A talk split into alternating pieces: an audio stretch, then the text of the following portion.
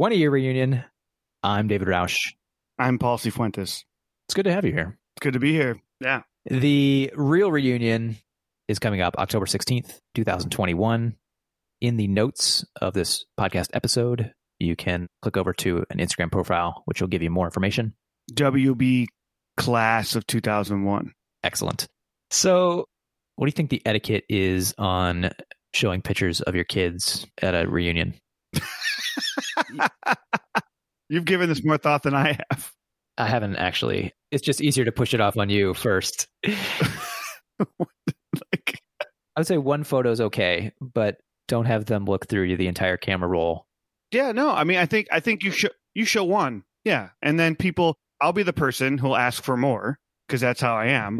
Like once that invitation is open, right? Then you can show more. Okay. Yes. There you go. Like, but I go a little far. I have my wedding video on my phone. The whole thing is on my phone. You're like, come here, come here, have a, have a seat. Here, you hold well, my phone. Watch this Dave, video. You don't it's know how great. many. You don't know how many people I've shown my wedding video to. A, a lot. Is there something special about? I mean, I understand. It was special. no, no, hold, hold on. This, this, this was not coming out right. Let me finish.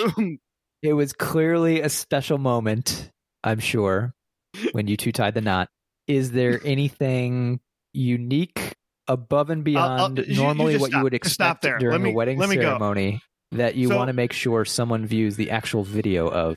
Oh, see, so now he's now he's showing it to me on his phone over the computer.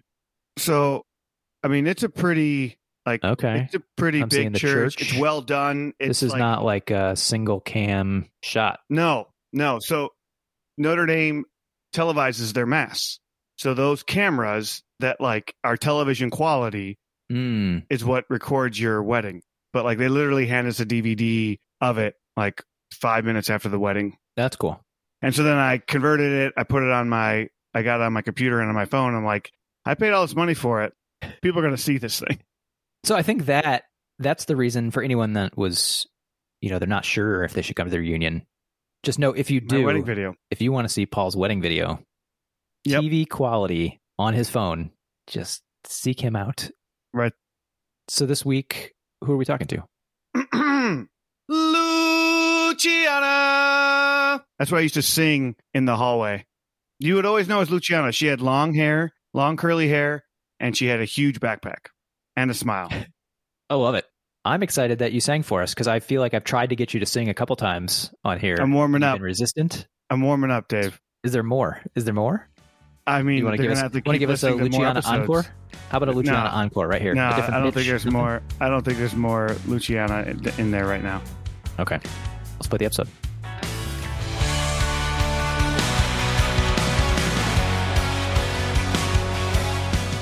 Luciana, how are you? I'm just really great today. I'm feeling really good. That's awesome. How's that answer? I love it. Okay. that is, that's perfect. And yeah. Clearly that's because you're talking to us, but hopefully the rest Absolutely. of your day is going well too. The cool kids, right? I'm talking to the cool kids. Oh boy. This is... This is where things get questionable. Don't shake your head. I'm not making fun. Okay, go ahead. So we love to start going back to you in high school, and we'd like you to kind of introduce yourself as you were then. So your personality, some of the activities, kind of who were you in high school? Oh my gosh. I say I'm talking to the cool kids because I think of myself as the not cool kid back in high school. I was like, wait, why do they want to interview the super geeky band nerd? like, or the, you know, the, the person that just sat in the back of class and was quiet all the time. But um, no, no, no. I think of myself in high school as kind of the person that was all over the place doing a little bit of everything and had, you know, I kind of knew people in various different circles. And so I was in music. That was a, a huge part of my high school. Super, super in love with marching band and pit orchestra and pep band, all of the things. Mm-hmm. I, I loved, I loved that. I played clarinet and uh, I was in art classes, you know, painting and sculpting and things like that. And uh, so I, I knew a lot of the the art students. I was in sports too. The trifecta then. The trifecta. Yeah, just the silent person that'd creep into a little bit of everything, I guess. But I, yeah, and I was in a little bit more of the, uh, some of the A P classes as well, but some of the regular classes too. What sports did you play? Or sports? I played soccer. It was just, it was so much fun. All right. So art, music, sports, A P classes. Which A P classes were you in? I was in A P math somehow. I look back at that now and I'm like, I knew calculus. What? I knew I knew how to add, period. I was in chem and I remember we had to do like hundreds and hundreds of uh, questions for chemistry. Um, that was just insane. I always remember Missus Wysocki because she would, uh, the first day of class, she would draw the the Y and then she would draw a sock and then she would draw an E to explain her name. Exactly. I just remember her pointing at us all the time when she was teaching. She'd always be pointing and shaking her finger at us. I don't know why. Beyond that, honestly, I was just doing a lot of sports outside of sports and, and hanging out, playing board games with people because it was a big board game nerd, I guess. Did not party really until my the very end of my senior year. And I felt like a fish out of water for sure. So I'm just like, oh my God, what am I doing here? What made you transition? What made you get out of the water as a fish? Ooh, so this is this is getting a little personal now. So you ready for it? Um, I'm ready. Yeah. I uh, yeah, okay. Let's go there. So um, I come I come from an immigrant family. Um My parents are from Italy, and so there's a lot of traditional cultural norms. And as the only female child in my in my family, there are a lot of strict rules around that. Um, what I could do, what I couldn't do, um, who I could hang out with, those types of things. And so, yeah, partying was out of the question. Anything that jeopardized my education was was called into question. It was it was just very, very focused. And so I think my end of my senior year, it was just like, well, I'm, I'm done with the education part. It's summer. I'm gonna, I'm just going to dabble in this a little bit and just snuck out and had, had my fun at a few Glenbard East parties, uh, you know, cause I, I was, I was not cool. I was not cool enough to be invited to the, uh, to the Willowbrook parties. That's the thing. If you go, if you go to a new area, they don't know that you're not. Oh, cool. They have no idea. You just that walk was my in. Exactly. It was my first uh, introduction to like, wait, I could seem cool. Sweet. I think that's one of the interesting things that, and it came up on a another one of our talks. Like, it's one of the people that like hosted some of these parties and kind of said like yeah. everyone was welcome. And I, I don't, th- I think I said it out loud. Like, I didn't know I was welcome. Not that I was like, that wasn't my scene. I probably wouldn't have been at a party anyways, but like mm-hmm. just how you kind of said that you weren't cool enough to be at those parties. Like, I think that's one of the things that like in high school, we build up, we build, we build up on our minds, right? We think like, well, I wouldn't go to that party because, but like other people are thinking like, well, everyone knows that I want everyone to be here. Yeah. So we definitely get in our own little minds, our own little worlds. Yeah. Um, that way. Because I, I would I would definitely say the same thing. Like, I didn't even get invited to Glenbard East parties. So Aww, like, I should have invited you, Paul. That's okay. I'm, I, I survived. It was funny because I remember getting there and thinking how like stereotypical high school movie it felt like. Mm, okay. Where like people go to the party. Because this, I guess my first party, there were some college students there back from, I guess, the previous, and they were all just hanging out in the front lawn, and you go in there and it's super dark and there's just like lights and music and people dancing and people drinking and doing a few other things. I was just like, whoa, this is, this is, uh, wow, people smoke weed. Were you expecting the police to show up? Just like, were you waiting for the knock at the door? I was like, why am I here? Oh my God, what am I doing? My parents are going to kill me. I'm out past ten p.m. This is so... like, it was it was very not me, but also incredibly wonderful. What are you most proud of from your time at Willowbrook? I was so proud of our band, to be honest. We traditionally went to uh, state and we did some really, really good stuff there. I won a few art competitions for my paintings, which was really cool. And I'm just so glad I got through it all because it just felt so daunting. And, you know, coming from a family that wasn't, you know, English as a first language. Like my mom actually had a story when she was in high school. So she came over to the United States when she was fourteen or fifteen. Hmm. And she didn't know any English, and they didn't have E S L at the time. So essentially, she didn't know anything. And the one of the first classes that she had to be in was a gym class, and they had swim. And some guys just kind of jokingly pushed her into the pool, and she didn't even know how to say help, and she couldn't swim. And so she like literally drowned, and then they had to resuscitate her. Um, and so that's how she like became focused on learning English. And so for me, I was growing up with that story and just like so scared of high school. It made me so afraid of mm. high school. I'm like, oh my God, how are people going to be in high school? Am I going to have to go through experience like that? And um, I think I was just so happy I got through it. And, and with honors, I think that that's kind of the biggest, you know, thing for me. I know it's not, it's very like broad in general, but. No, that's great. Felt very real. Felt very real. Who, so.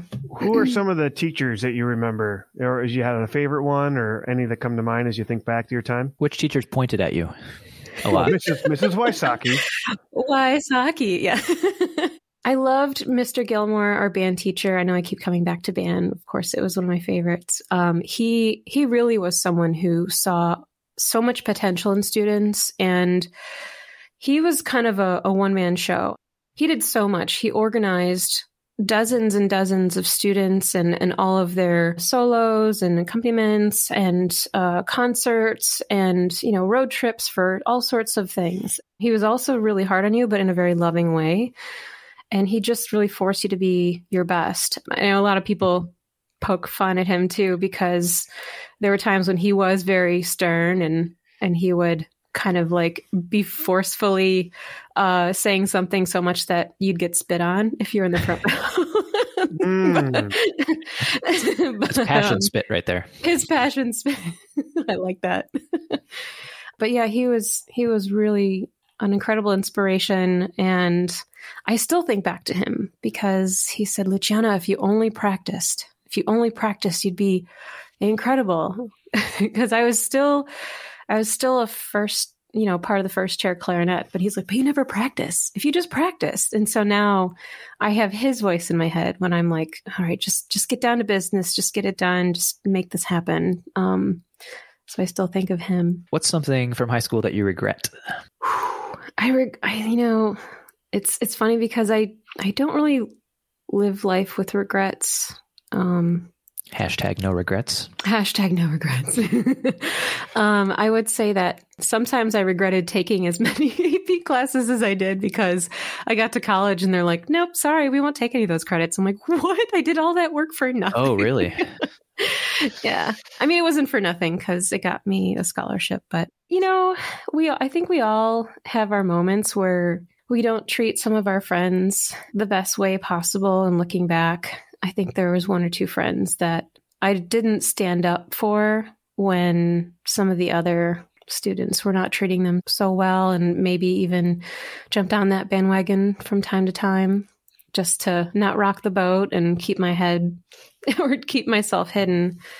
I think that's the biggest thing that I think about is yeah. just knowing, you know, how much I've learned in terms of treating people fairly and in the way they want to be treated and being more of a, an upstander than a bystander. I think that's m- one of my biggest regrets from high school. Who was in your crew? Who were the who were your friends? Who did you hang out with? Me and Amy Brankin were kind of thick as thieves. I met her in freshman year biology class, and I think we bonded over Monty Python. So, just, just quoted Monty Python like nerds all the time. And then um, that grew to the twins, Natalie and Vita Venslovas, Judy Smith, and Tiffany and Michaela. Later on, we just started hanging out a, a little bit more with like uh, Rich Aycock and Evan Wolf, Tejas Ambani. I feel like I knew a lot of people, and I was very, very happy to know so many wonderful people. But I, I was that introvert that kind of hung out the same like four or five people. So expand a little bit more. Expanded pr- quite a lot. When it came to prom, like I think we had like fifty, a group of fifty people that we went to prom with. And then, Whoa. Yeah.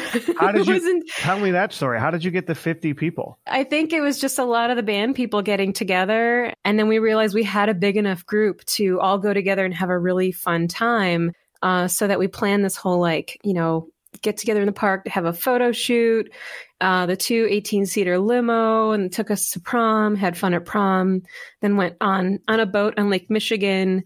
Um, so we all rented a boat, like a pirate boat, and we wore like pirate hats and were like dancing till like three in the morning on Lake Michigan. And that was so, that was just so much fun. That sounds awesome. Did you have a date for prom, or was it just a big group, or? I, I did have a date. Um, I went with my first boyfriend who, um, oh my gosh, I'm forgetting his last name. Don't, you should edit this part out.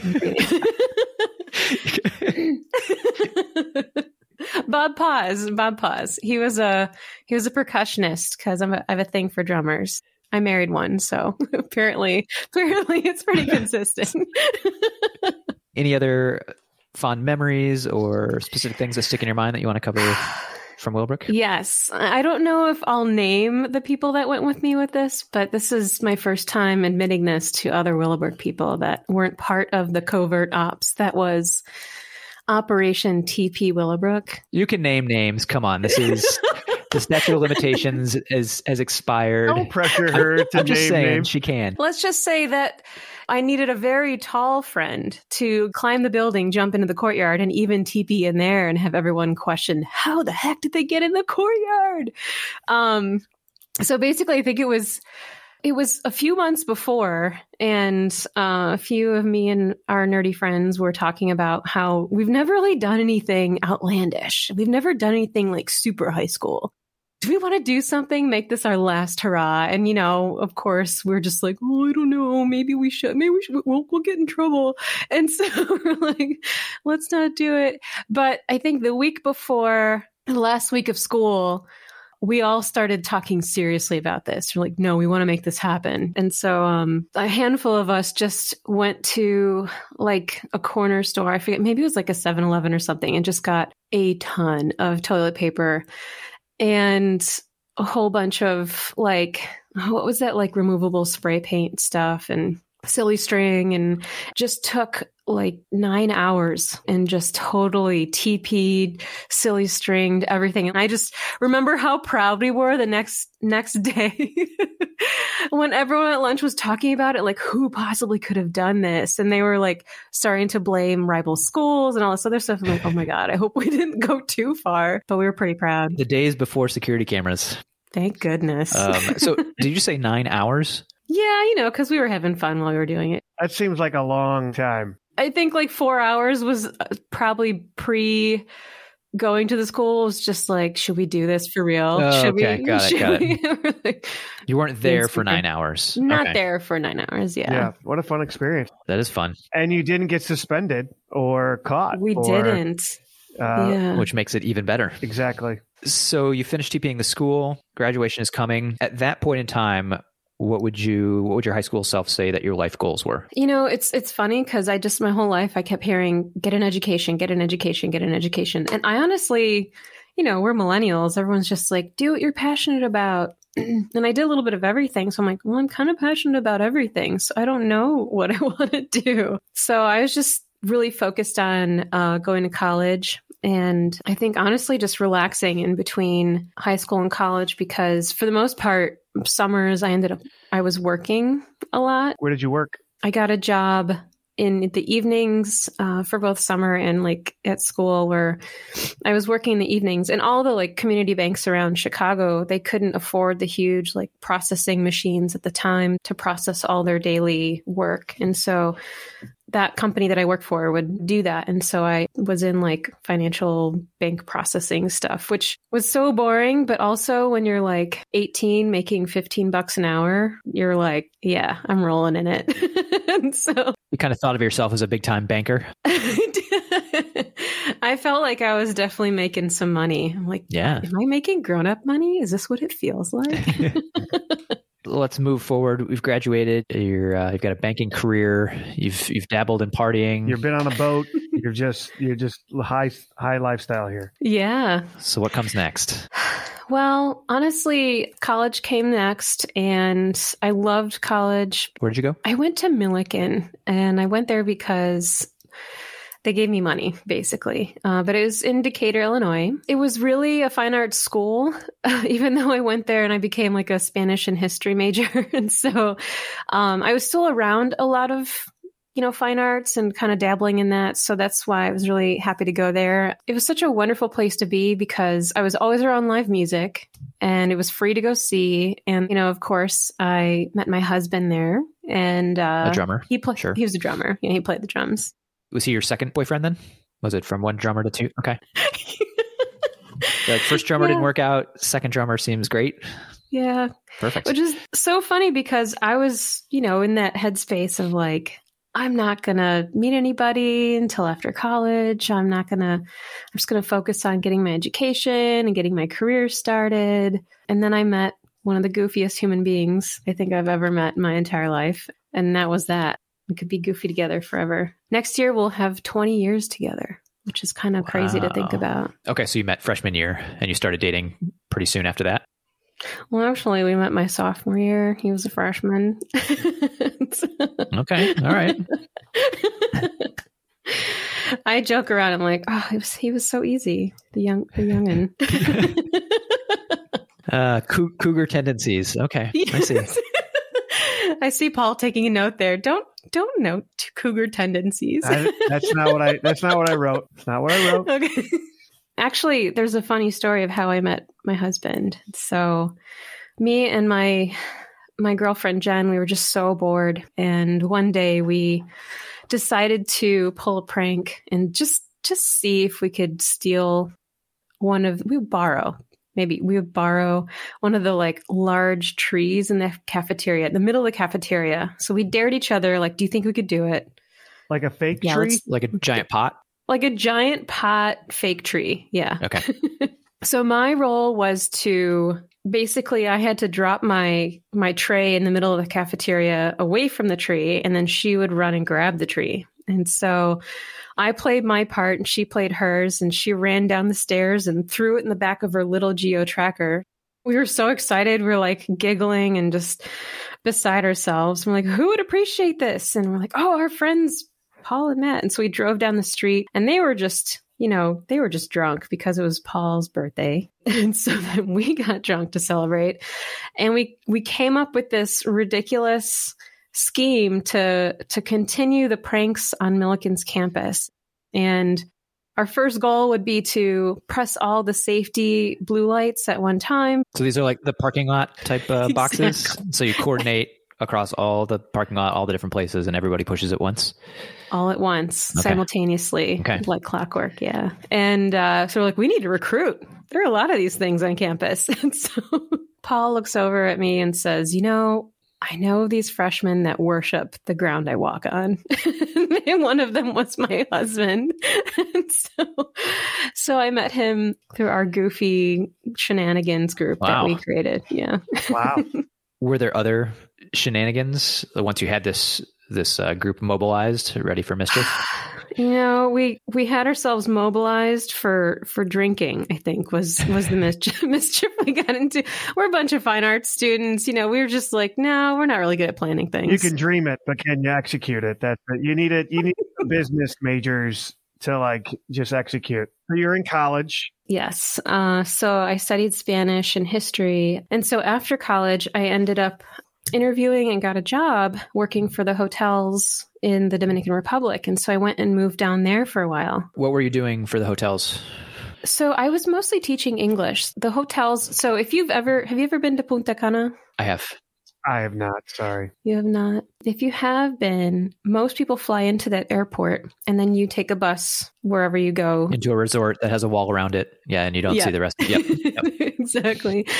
Well, I was maybe a ten minute walk from that airport in the little town just outside it that they created to house a lot of the hotel employees. And that little town, you know, a lot of employees brought their families. And so they're employees, not just from the Dominican Republic. Uh, they're employees from all over the world. And so I taught fourth grade English grade school. And so it was one of the most challenging challenging and rewarding experiences I've had, because there were literally students in there who were sponsored by the hotel, um, who had very little. Um, and then, you know, there were students from Europe whose families were pretty well off, and to see students from different socioeconomic backgrounds and just, you know, students who knew like five or six languages, they were, these kids were incredible. It was so challenging because I didn't have a textbook. I didn't have anything really. I just had a chalkboard and I had to teach six subjects um, every day. So really? It was a... Wow. Was yeah. there no... Because you said they came from all over, was there no unifying language that everyone spoke? I was teaching them that language. And so you were teaching them, did you say English or Spanish? Well, I was teaching them uh, subjects in English. So a lot okay. of it was just, you know, I, I focused a lot on reading, reading comprehension, spelling, um, and writing. Mm-hmm. But, you know, I had to teach math, and I had to teach social studies, and I had to teach science. And so it was just a really... That's where A P Chem came in.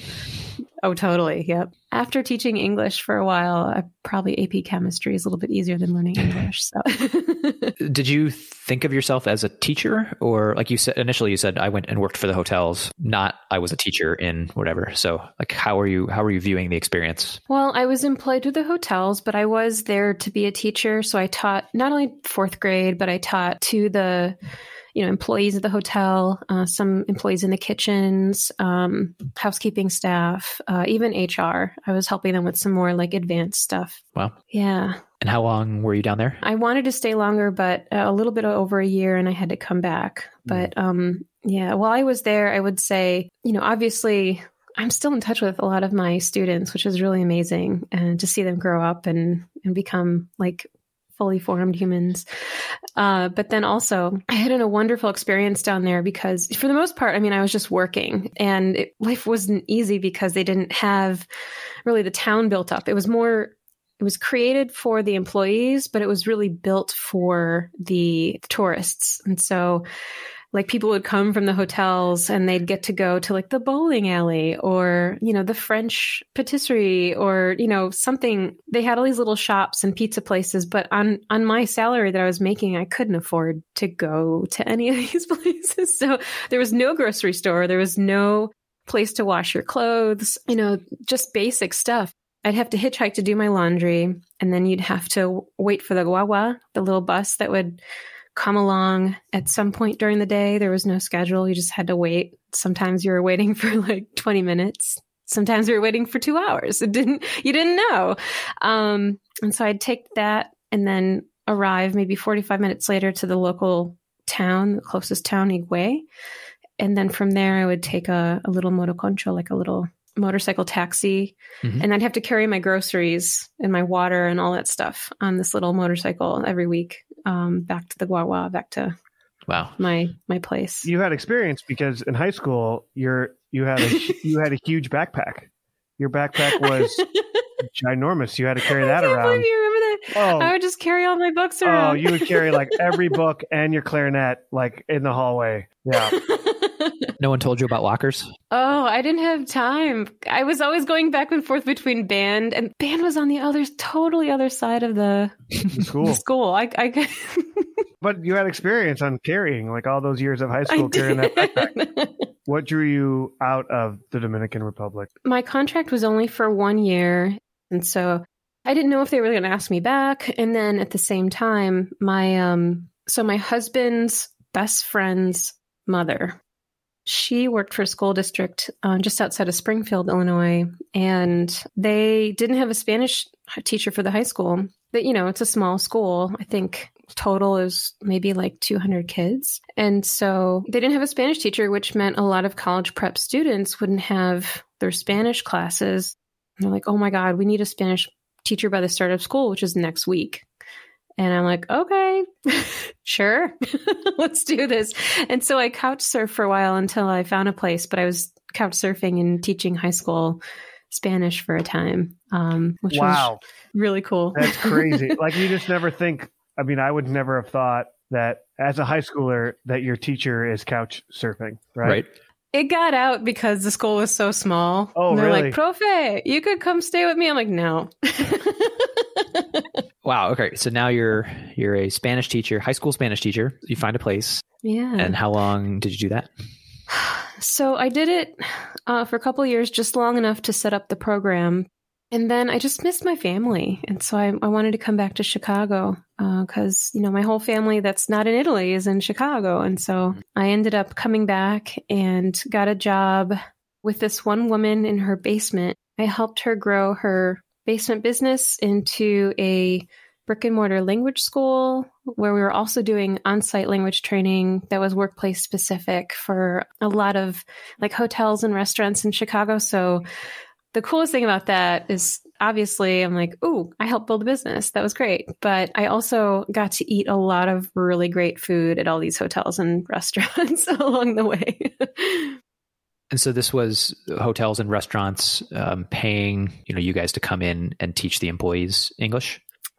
Yeah, a little bit of both. Um, employees and managers. So we'd teach employees English. Um, I would teach managers some like functional Spanish uh, and, you know, ways to ask questions about people's family and, and you know, making connections, that type of thing. And okay. so we'd, we'd teach phrases and a lot of phrases to the managers. And then we had like full-on English classes for a lot of the employees that they were just, I mean, for me, thinking back to my mom's story, that was, it's kind of like full circle, right? Where I think about that inspiration that my mom had this one teacher that stayed after school with her every day to just go over flashcards and like that impact on her life. She remembers that teacher to this day. And so I'm like, oh my gosh, I want to, I want to be able to like help other people in that capacity too. Yeah. Essentially where my life went, this whole trajectory was I, I was doing the language training, but I, I started interjecting a lot of the like deeper cultural perspectives that people were not realizing were behind the language issues, you know? And so what are different ways to say things to help talk to someone who's much more indirect communicator, who comes from a culture that maybe has a, a stronger hierarchy. And so just a lot of things that I remember feeling growing up that I couldn't quite pinpoint. I was reading a lot about and, and doing more kind of like weaving into my classes. And I found that most people enjoyed the cultural aspect so much more than they enjoyed the the learning aspect. And so I ended up making that kind of a, a big piece of my life, or for a while um, in the, I guess, twenty thirteens to twenty sixteens, I was working for various companies, doing more inter, like global intercultural perspectives. And then twenty sixteen hit, and that quickly shifted into diversity and inclusion training. So at this point, you would you say you had found your passion, right? Like you were saying when, oh, you, were, yes. when you were coming out of high school that you were interested in everything. And it seemed like in college, you still had a wide variety of interests, but it seems as though perhaps the Spanish kind of introduced you to this explaining cultures. And that's a large part of your upbringing and your family. And like knowing this culture exists or being a part of a culture that, oh my gosh, that like at high school, we didn't know anything about your culture. People weren't really talking about that stuff yet, or, or I wasn't consciously aware. In generations too, though, like oftentimes, like my parents were raised by a generation that wanted to assimilate as much as possible. We need to assimilate. We need to yes. be part of what they saw as the bigger culture. So like my dad, I mean, he wasn't as forceful as his parents were on him, but my dad was partly that same way. Like I didn't learn Spanish. And so it's not as though it was something that he didn't want to talk about. It just wasn't something that we actively, whereas now it's something that I always look to bring back, right? And like that culture and how that affected me and the culture I grew up with and the culture I share with my cousins, et cetera. My mom, she, you know, she was very much of that assimilation, assimilation, assimilation, so much to the point where like, I, you know, I just had people call me Lou in high school because it was, I didn't have to deal with people saying Louisiana. I didn't have to deal with, you know, just people asking questions because at that point I didn't want to be the focus in general, but it, it was a huge part of my life. So two thousand thirteen to two thousand sixteen, this is when you're making this cultural shift. Is that about right? Yeah. Cultural shift or shift to looking, bringing culture into things. Yeah, exactly. Yeah. And it was really cool. I got to go to a lot of different countries because, you know, we would have conferences in Riga, Latvia and Estonia and in all these places that my workplace would, you know, pay for me to go. Let's get current. Where uh, where where are we now? Or if there was any key steps in between between seventeen and now. Yeah. So I, you know, I still haven't had children. Um, you got married. What year did you get married? Got married in twenty eleven. Wonderful. Yeah. Thank you. And are you living in the city right now? Yeah. We're in the city of Chicago, really close to Horner Park. Unfortunately, due to COVID, I lost my job last year and was looking for work for a while, and it wasn't happening because I literally had like six companies say, you're, you're overqualified. And I'm like, oh, really? Am I, am I hitting that point in my life already? So I started my own business, and now I have my own business ah. doing learning design and focusing on leadership and leadership development, um, and, you know, diversity and inclusion training. So very cool. It's been cool. And, yeah. So is that, is that in a similar vein to what you were doing before, kind of corporate focused? Yeah, it's corporate focused. You know, I, I still use a lot of those, those skills and everything that I learned. Now that you've been, you've been doing that for a little bit, do you like kind of having it as your own business, or um, compared to doing it for someone else? Absolutely. I can actually say no to people who I realize I'm just like, I do not want to work for you. You seem like a person who doesn't really care about this stuff, and you're just doing it to check a box. Yeah. Check a box, or they're a hot mess. And I just know they're going to be a, an incredible energy drain. I've had clients that have forced me, not forced me, but to meet deadlines and everything, I've had to like pull all nighters just because they're having a freak out. I'm like, oh my gosh, I don't, I don't want to go back to that. So I've learned to say no to those, those clients now. That's great. Start my day at ten a.m. because I'm yes. not a morning person. I am not at all a morning person. So yeah, I, I love it. It's fantastic. That's great. Congratulations. Thank you for taking us on that journey. It was really cool to see that, and to see you find kind of your passion and be able to have a company and kind of set your own schedule in that passion. Now, looking back at your eighteen-year-old self, you know, that one leaving Willowbrook behind, high school behind you, all confettied and silly stringed. If that eighteen-year-old self met you now, what do you think she would think of you? Ooh, I think the first reaction would be that, wait, you haven't traveled more? so, um, but then after that first reaction, I think I would hope that eighteen-year-old self would be proud of me standing on my own two feet, you know, and, and playing in so many different spheres, not not feeling like you're boxed into just one thing or another, that I get to explore my passion on a daily basis. It's my, you know, my passion is my job, and mm-hmm. and vice versa. And so, yeah, I think, I think that she would be okay with it. So if she was doing thumbs up, thumbs down, yeah. you're saying thumbs up, mm, thumbs up. Yeah. Oh, thumbs up. Okay, great. Where else does she want you to go? Like you, you've been listing off, I mean, you lived in another a country for a year. You've been to all these places for conferences. Oh. Maybe ask you now, where do you still want to go? Are there, is there places you want to travel to still? I think she would have been surprised that I found a significant other so quickly. Mm. Um, and I think she would have been surprised that I wasn't just living abroad for ten years. so oh. Just like exploring. Um, but, you know, she also didn't have student loans. So there's that. so there's that. But I, I think I still want to go places. I, I have a dream where, you know, I am making enough in my business. You know, I'm giving myself some... some space of grace where I've only had my business now for like six months and um, things are going really well, but hopefully things continue to go well and I can have, you know, some, some means to travel a little bit more and do a little bit more. I think that would be wonderful. If you could, knowing what you know now, if you can talk to your freshman self coming into high school, what advice would you give? Oh gosh, don't freak out. You're, you'll be fine. Don't freak out. Yeah. I was freaking out so much because, because of my mom's experience and, and it just because of the pressure that, you know, I guess immigrant families have this in common where it's education is everything. And, mm-hmm. and it just felt like the stakes were so high and, and just, you know, just come and maybe hug her or pat her on the back and say, oh, you'll do fine. Is there anything that uh, we should have asked you that we didn't? Dave, why didn't you talk about how we went to homecoming together? It was turnabout. Oh, yeah, turnabout. that's that's why. That's why you didn't, you didn't talk about homecoming. No, um, let me think about that question. Wait, wait, so hold on. Stop, stop. So you, so it's turnabout. So you... you were the one who initiated, you asked Dave to go to Turnabout and you don't remember it, is what you thought it was homecoming. That's, I don't know. I'm just glad when we asked no, about re- regrets from high school. The, uh, turnabout? Who, who I asked to, to sophomore turnabout or junior turnabout or whatever it was. Uh, you don't know what year it was? It was one of those two. Mm, I'm fairly confident. Sophomore or junior year. Luciana, do you do you remember whether it was sophomore or junior year? I think it might have been sophomore year. Okay, we're on, we're on equal footing there. If I was a drummer, things would have been different, but... Yeah.